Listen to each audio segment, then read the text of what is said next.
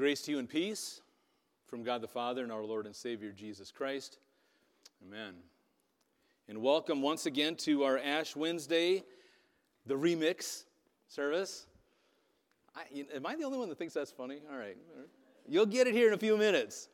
And even though this isn't actually Ash Wednesday, you know, not on the calendar, anyways, you know, the weather didn't uh, agree with that. Um, I know everybody had a hard time shoveling out like I did, right? Where's Mel? She was telling a really good story about losing the car in the snowbank. But having said that, um, I tell people all the time that we do things a little bit different around here. Um, and that's, that's for a reason. And I think tonight is going to epitomize that. Um, the reason we do things, the reason I say it like that, is because if we don't take the words that are in this book, if we don't take these words literally out of these pages and apply them to our lives, then none of this really matters. So, I'm going to frame some things here first. I'm going to pretend that it's a little bit of Ash Wednesday because that's what we're going to experience here tonight in a different kind of way.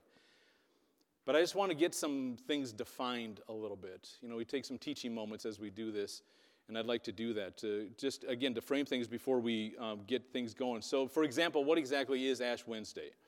Um, why do we celebrate it, or why was it celebrated a week ago? Um, Ash Wednesday does a couple things. It marks, maybe everybody knows that, it marks the beginning of the Lenten season. Right? We look at Lent as 40 days. Um, on the calendar, it's actually 46 days. Um, because we're supposed to give up something for Lent. You've heard that before, or maybe take on something for Lent. And the reason we do that the reason we give something up or give something away is so that we can make more room for God in our lives. Uh, the reason we take some things on in our lives is to grow in our relationship with God. You know, uh, we talk, you've seen uh, faith milestones here many times, I'm sure. And every time you hear me say this, I hand this book to these guys, these kids, so that they can grow in their relationship with God. So that's something we can bring on into our lives. Maybe it's an extra devotional, or maybe it is a devotional, or something else that you can add into your life. And maybe something has to get taken out of your life so that we can make room for that. That's what Lent is. Like I said, now it's 40 days. We say Lent is 40 days, but on the calendar it's 46 because we don't consider Sundays to be part of the things that we're giving up, right? Because Sunday is kind of a mini um, Easter celebration. The old church, the early church, called them feast days, where we were celebrating the resurrection of our Lord Jesus Christ that we're building into through the season of Lent.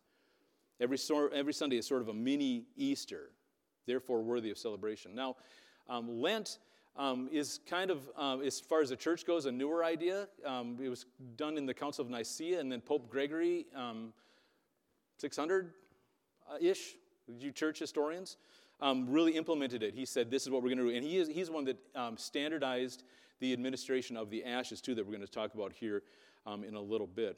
The ashes um, kind of represent um, our, the, the, fact that we're sinners and that we're in need of a Savior. Um, because as we've talked about before, and um, I'm kind of reviewing some things that we've talked about here, so maybe you've heard me say some of these things before, but it's nights like this that they bear repeating. And there's nights like this that we really bring these things home to us and grasp them for the important things that they are in our lives. To wit, um, when we talk about our relationship with God, God has created us to be with Him, right? To have a relationship with Him. And then there's no getting around the fact that it's our sin in our life, our rebellion in life. And we've talked about this about a month ago, right here, so you can go back and listen to that. We talked about the sin in our life, that's, that's what separates us from God. The Bible says that God is so holy, he cannot be around sin. Well, God wants that relationship with us, so he figured out a way to get that sin out of our lives. Now, once we can grasp that concept, those two things, that God created you to have a relationship with Him, that's why you're created. What's my purpose in life? To have a relationship with God. What gets in the way of that relationship is the sin in our lives, the rebellion in our lives. Once we can grasp that concept, right, then God can begin working with us. Once we grasp those two ideas, that He wants a relationship with us and we're getting in our own way. Once we can grasp that, then God can start working with us. And the ashes that we're going to work with later in our service, again, help us come to that realization, help us visualize that realization. Gives us another opportunity to maybe um, freely confess our imperfections, if you will. Um, maybe let down our pretenses around one another, right? And be honest and open with each other. Again, that's right there, that concept is what separates Christians or Christianity from every other religion in the world. We know that we can't do it on our own. We freely admit that we can't do it on our own, that we need a Savior. Right? There's no enlightenment or anything like that that we're going to do on our own or work into our own. We know that we need help. And that's what the season of Lent is all about growing closer to God. I think it was at this time last year that I quizzed you a little bit on the word Lent. We throw it around all the time, but I, I, I asked you, you know, do you actually know what that word means? Do you have a working definition of that word, Lent? I'll give you a hint. It's not the past tense of lending something, right? I lent that to somebody and I never got it back, right? Lent is, uh, and it's not an acronym either for my Army brethren, Air Force brethren. It's not an acronym. Lent is from an old English word that we don't use anymore. And it has, t- it has to do with, with springtime. It, it, it, goes to the springtime. And it means some, uh, several different things. It means to lengthen, as in the days are getting longer now in the springtime. Days are getting longer, right? But it also means renewal. Lent means to be renewed, um, like everything growing back in the springtime, right? Think about those asparagus buds pushing up through the ground, right? Everything is renewed, right? Growing back in springtime.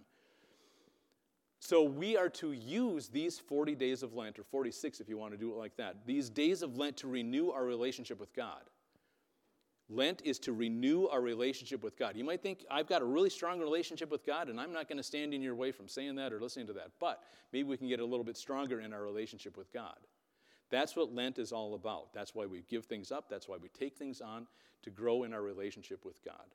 Lent means renewal, right? It means to lengthen, it means to strengthen. Tracking with me so far? Tracking with me so far? Turn to somebody and say, I'm actually tracking with him tonight. okay.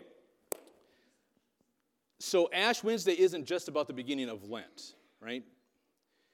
And if, you know, we had our more of our youth group here, and these guys are being very well behaved tonight, by the way. I've never heard you guys so quiet on a Wednesday night. This is amazing. But your questions right now, your question right now should be something along the lines of what about the ashes? Right? Can we talk more about those ashes? What's up with the ashes? You know, actually, Ash Wednesday keeps people away from church. I mean, because they don't want ashes. They don't want that. And so I've had uh, kids, especially, come up and they'll hold their hands over their forehead. Be like, well, you getting right on your nose then, is what's going to happen to you, right? People from different denominations will tell you um, that, that Ash Wednesday is not in the Bible. So we don't celebrate it or we don't observe it, they'll say. And I'll say, good point. Ash Wednesday is not in the Bible. We are not, Jesus didn't say 40 days of Lent, go and put some ashes on your forehead. He didn't say that. I like to point out that Jesus also didn't say celebrate Easter Sunday. Jesus never said anything about celebrating Christmas, but we do that, right? And we do that for a really good reason. We do Ash Wednesday for a really good reason. The ashes. Ashes are actually very biblical believe it or not. They show up in the Bible a lot. And maybe next year, I was thinking about this when I was going over some notes this morning. I thought maybe next year we'll do a little bit more of a, a round um, talk about ashes and how they're brought into the Bible. But these ashes are supposed to remind us, and they do. These ashes are to remind us that we, shall, we fall short of God's glory. Right? All have sinned and fall short of the glory of God. Now, you might think, stop throwing that in my face, I got that down. Well, you know what? Sometimes we need to face reality and we need to look at it straight in the face to be able to understand it, to be able to go back to that square that I was talking about earlier, that our sin actually separates us from God. Why do we talk about it so much? Because it's a big deal. If you have something, if I told you there's something in your life that's going to separate you from God, you'd say, help me get rid of that because I don't want to be separated from God. That's why we talk about it. That's why it's out there. And that's also why we read things like out of the book of First John, but I'll get to that in a few minutes. So, what's up with those, right? That sin in our lives looks like a big black mess on ourselves. And again, we'll talk more about that in a minute. So, when we read through places in the Bible that refer to ashes in that context that I'm framing here, we often see right next to it the word dust. Right? The word dust. Lyle read a couple of them tonight. These words, um, dust and ashes, serve the same kind of purpose, the same function. And that function is to remind us that we are temporary here on this earth. Dust is to remind us that we are temporary here on this earth. that we're small, we're of little significance without God in our lives. We are of little significance without God in our lives. And if you've been here for any amount of time, you know that every Sunday I say that this is my favorite Bible verse. Well, some of my favorite stuff is actually going to come out tonight. Favorite moments in the Bible, for example, the creation story in Genesis 1 and Genesis 2. Genesis 2 is just kind of a retelling of Genesis 1. And it starts in the beginning. God created the heavens and the earth. And as we read through the first couple of verses, several verses of Genesis 1, we see a theme, a common theme reoccurring, a lot of repetition. It goes something like this it says, And God said, and it was so. God said, and it was so. God said, Let there be a sun and a moon and stars, and it was so. God said, Let there be vegetation on the earth, and it was so. God said, Let there be a sky, let there be ground. God said, Let the ocean be filled with fish, and it was so. God said, Let the sky be filled with birds, and it was so. So let the earth be covered with all kinds of animals, and it was so. Until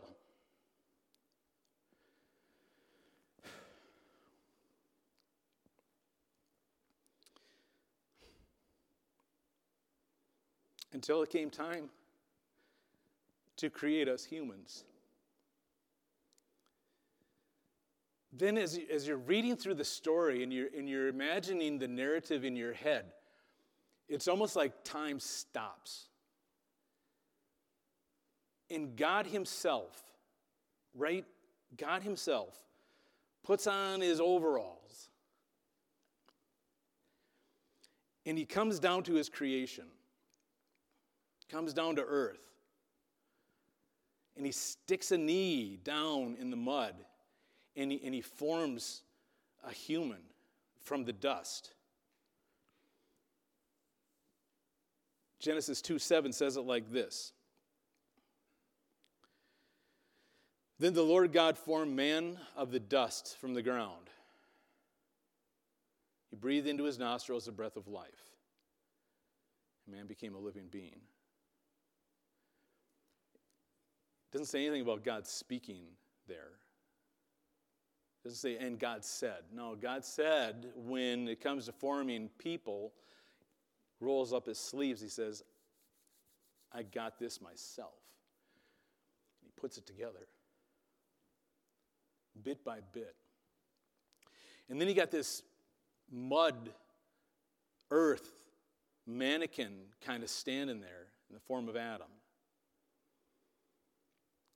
And then the most remarkable thing happens you know, I like to play on words here a little bit. God could have said, Let there be life, the same way as He said, Let there be light. But He didn't. God takes a big, deep breath and He breathes life into this mud and dust, and it became a living being. God breathed his very life into his masterpiece that's standing there. After everything else he made, he forms this man, he forms this human, and breathes the breath of life into him. Those words, living being, by the way, are where we get our word soul from.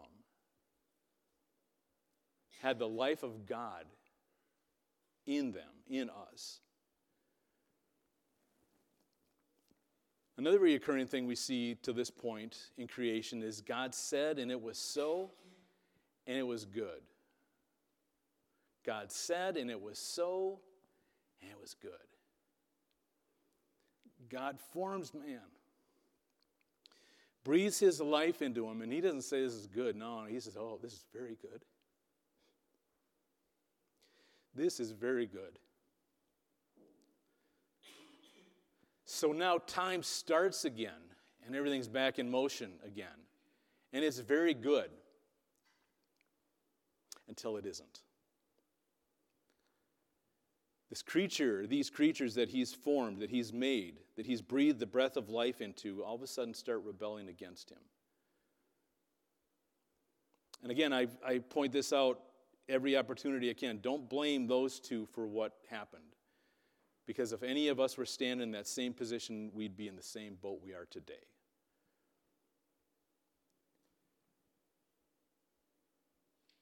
We humans broke the deal with God. We go our own way. We're rebellious, right? We kick at the goad, so to speak. And God gives us the freedom to do that, to go our own way. But then God pointed out that there's a price to pay for that action. Genesis 3:19 By the sweat of your face you will eat bread till you return to the ground because from it you were taken you were formed from the ground. For you are dust and now to dust you shall return. Because God told them straight up he said if you eat from that tree over there you will surely die. Like, come on we're not going to die you know because you were taken from the ground, you will return to the ground. And in an earlier time, everybody knew this. This was common knowledge. Take Abraham, for example, this whole idea of dust. Fast forward a little bit to Genesis 18, 27 maybe. Then Abraham spoke. He's talking to God, right? He he says, Since I have begun, let me speak further to my Lord, even though I am what? Dust and ashes. I'm so insignificant. Without you, there is no significance. So let me continue to speak to you. But I know where I am. I know who I am because, like I said, we understood that at one point. Abraham understands where we have come from and where we're going to return to. I want to see a couple more just to make the point. Psalm 90, verse 3, that Lyle read a second ago. You turn people back to dust saying, Return to dust, you mortals. Now, this isn't something that God is throwing in our face. This is just reality that He's bringing back to us. Right? Reality that He's bringing back to us. He said, I formed you out of the dust, and so we're going to go back to dust, but I also breathed the breath of life into you. Ecclesiastes 3:20 says this, all go to the same place, all came from the dust and all return to the dust. Okay, so we get it, right? I could give you a dozen more scriptures that look just like that. We're formed from the dust, we'll return to the dust. Okay, because of our sin, right? What did I say separates us from God? Because of that sin. The wages of sin is death. Okay, we get it. Eat from that tree, surely die. Okay. Remember that you're dust, dust you'll return. Okay. But when God talks about our sin, our rebellion, you know, the definition of sin is to literally not agree with God, to be disagreeing with God, to not be on the same page as God. Right? It means there's a couple other meanings too, like missing the mark. Okay, I get that, but it's, it's more of a rebellious kind of thing. It's more of a, an intentional kind of thing. And God gives us the freedom to do that. So when he talks about our sin, he talks about the temptations that we face. God says, first of all, He says very clearly, I'm not the one that's going to tempt you. There's a tempter that is going to tempt you. But He says there's a couple things. You know, God says, I'm going to provide the way out of that temptation. So when we start examining this, we start putting some things together, we start to realize, we start to understand that we are the ones choosing to give into that temptation. We put that sin, we literally, literally put that sin on ourselves. Look at 1 Corinthians 10 13 love this verse because it says, You're tempted in the same way that everyone else is tempted. So, first of all, that's kind of saying in a very polite way to get over yourself because everybody is tempted. Might look different to different people, different verse of the same song, but I guarantee they're going to rhyme, right? Those temptations. But then it says this, but God can be trusted not to let you be tempted too much, literally beyond what you can handle. So these temptations that come down at us look really enticing. But God says, I am going to give you the ability to handle that temptation, to resist that temptation, to be able to walk away from that temptation. But what do we do? We step right over into it because it looks pretty good. And then he says this, just to make sure that we get the point, right? When I say that God wants us to understand something, he shows it to us with clarity, with certainty. There's no getting around this. He's not going to let you be tempted by more than you can handle. and he will show you how to escape from your temptations. So when we give into those temptations, right, we freely choose that sin in our lives, right? So that idea, that whole concept got me thinking, and I know that's a dangerous thing. On Ash Wednesday, you know, we come up and, and some dude puts ashes on your forehead. Well, according to 1 Corinthians 10:13, we're the ones doing it to ourselves. So why should somebody else put those ashes on your forehead where you can't even see them, where everybody else can see them, but we don't even recognize them? Because how many, uh, how many times do we have that sin in our lives, that disagreement with God, that rebellion against God? How often do we have that in our lives and we don't recognize it ourselves? So again, that got me thinking. So this part this year is part of our remix, our Ash Wednesday remix. You're going to do it yourselves.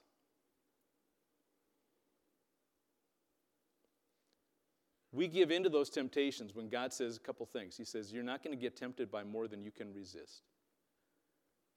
And I'm going to give you the way out. And we still jump into it with both feet, eyes wide open, knowing full well the consequences of what we're choosing. And as David, King David said, against you and you alone I have sinned, we know. And yet, here we go. So, if that, we're going to get the idea here, we're going to have to get a little messy with it. I've got some volunteers that are going to come up and help me. This would be a great time to come on up.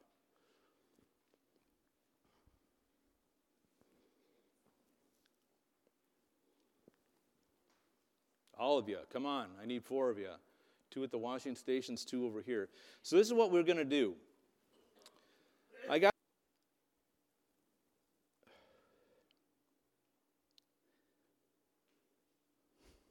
But God says that's not where the story ends.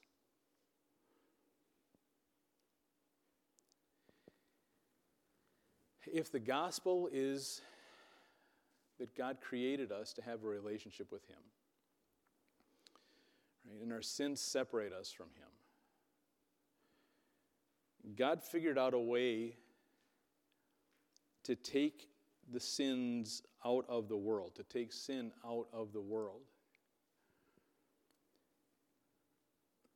John the Baptist saw Jesus walking alongside the river, and he said, Behold, the Lamb of God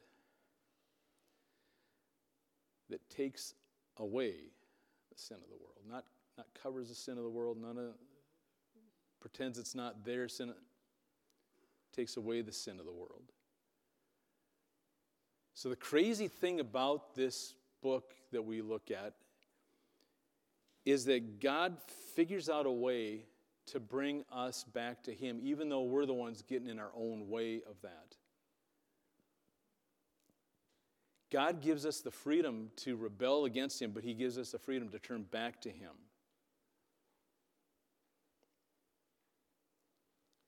Every morning, every Sunday morning, I try to remember, I'm not sure if I said it tonight or not, but I try to remember that we quote the book of First John.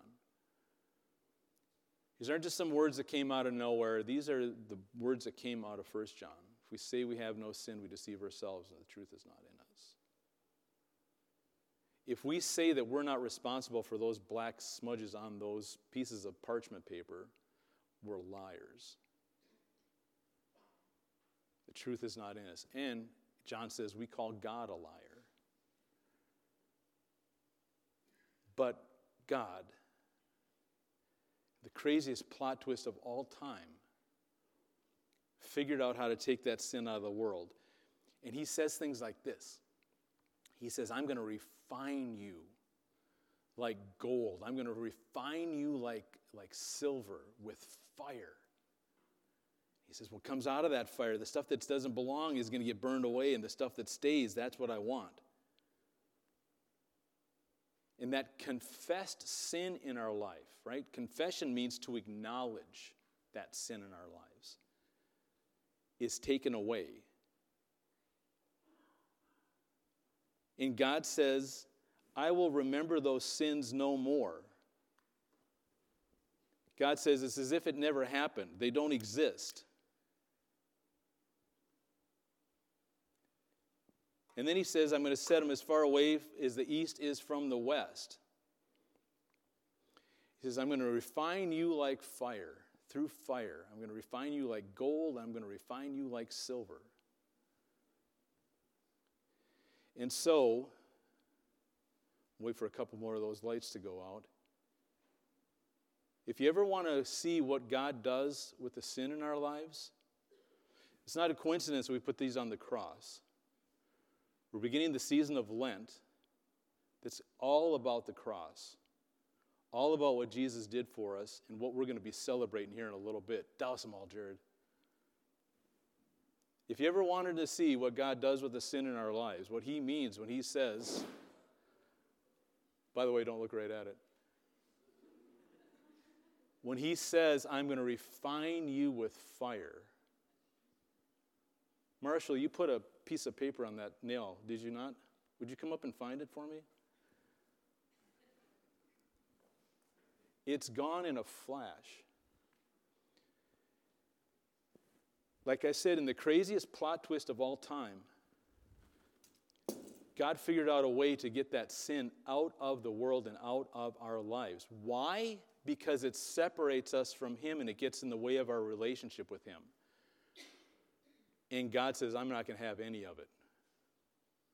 We're going to make it disappear in a flash. So when we confess those sins and we bring them to the cross, they're gone forever. Again, if anybody wants to challenge me and come on up and find the one that you put on there,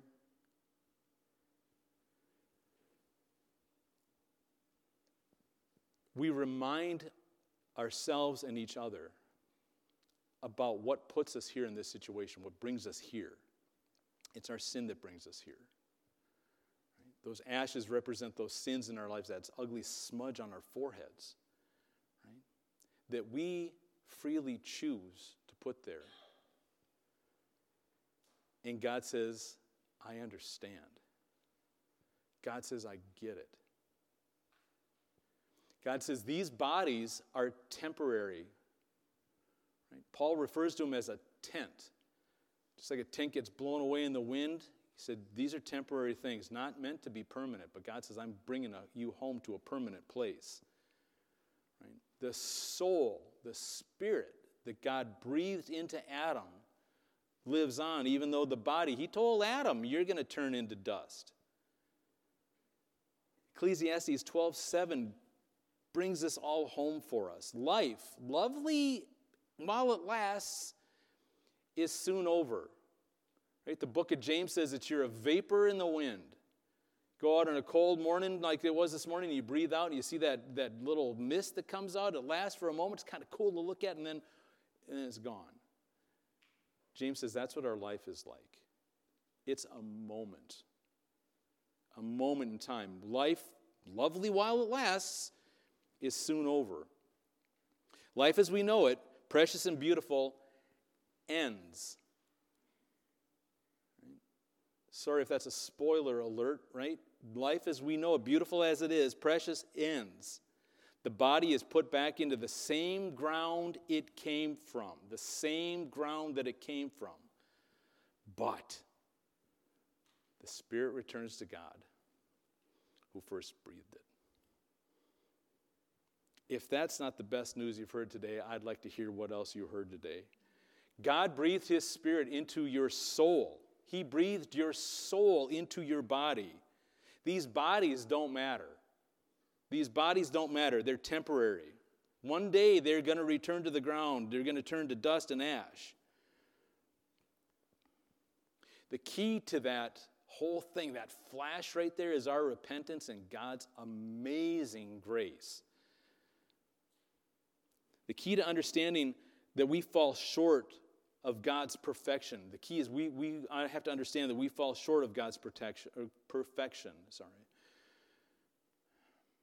I'm trying to say that we all need His forgiveness, right? That cleansing fire that he offers to all of us to be made pure again.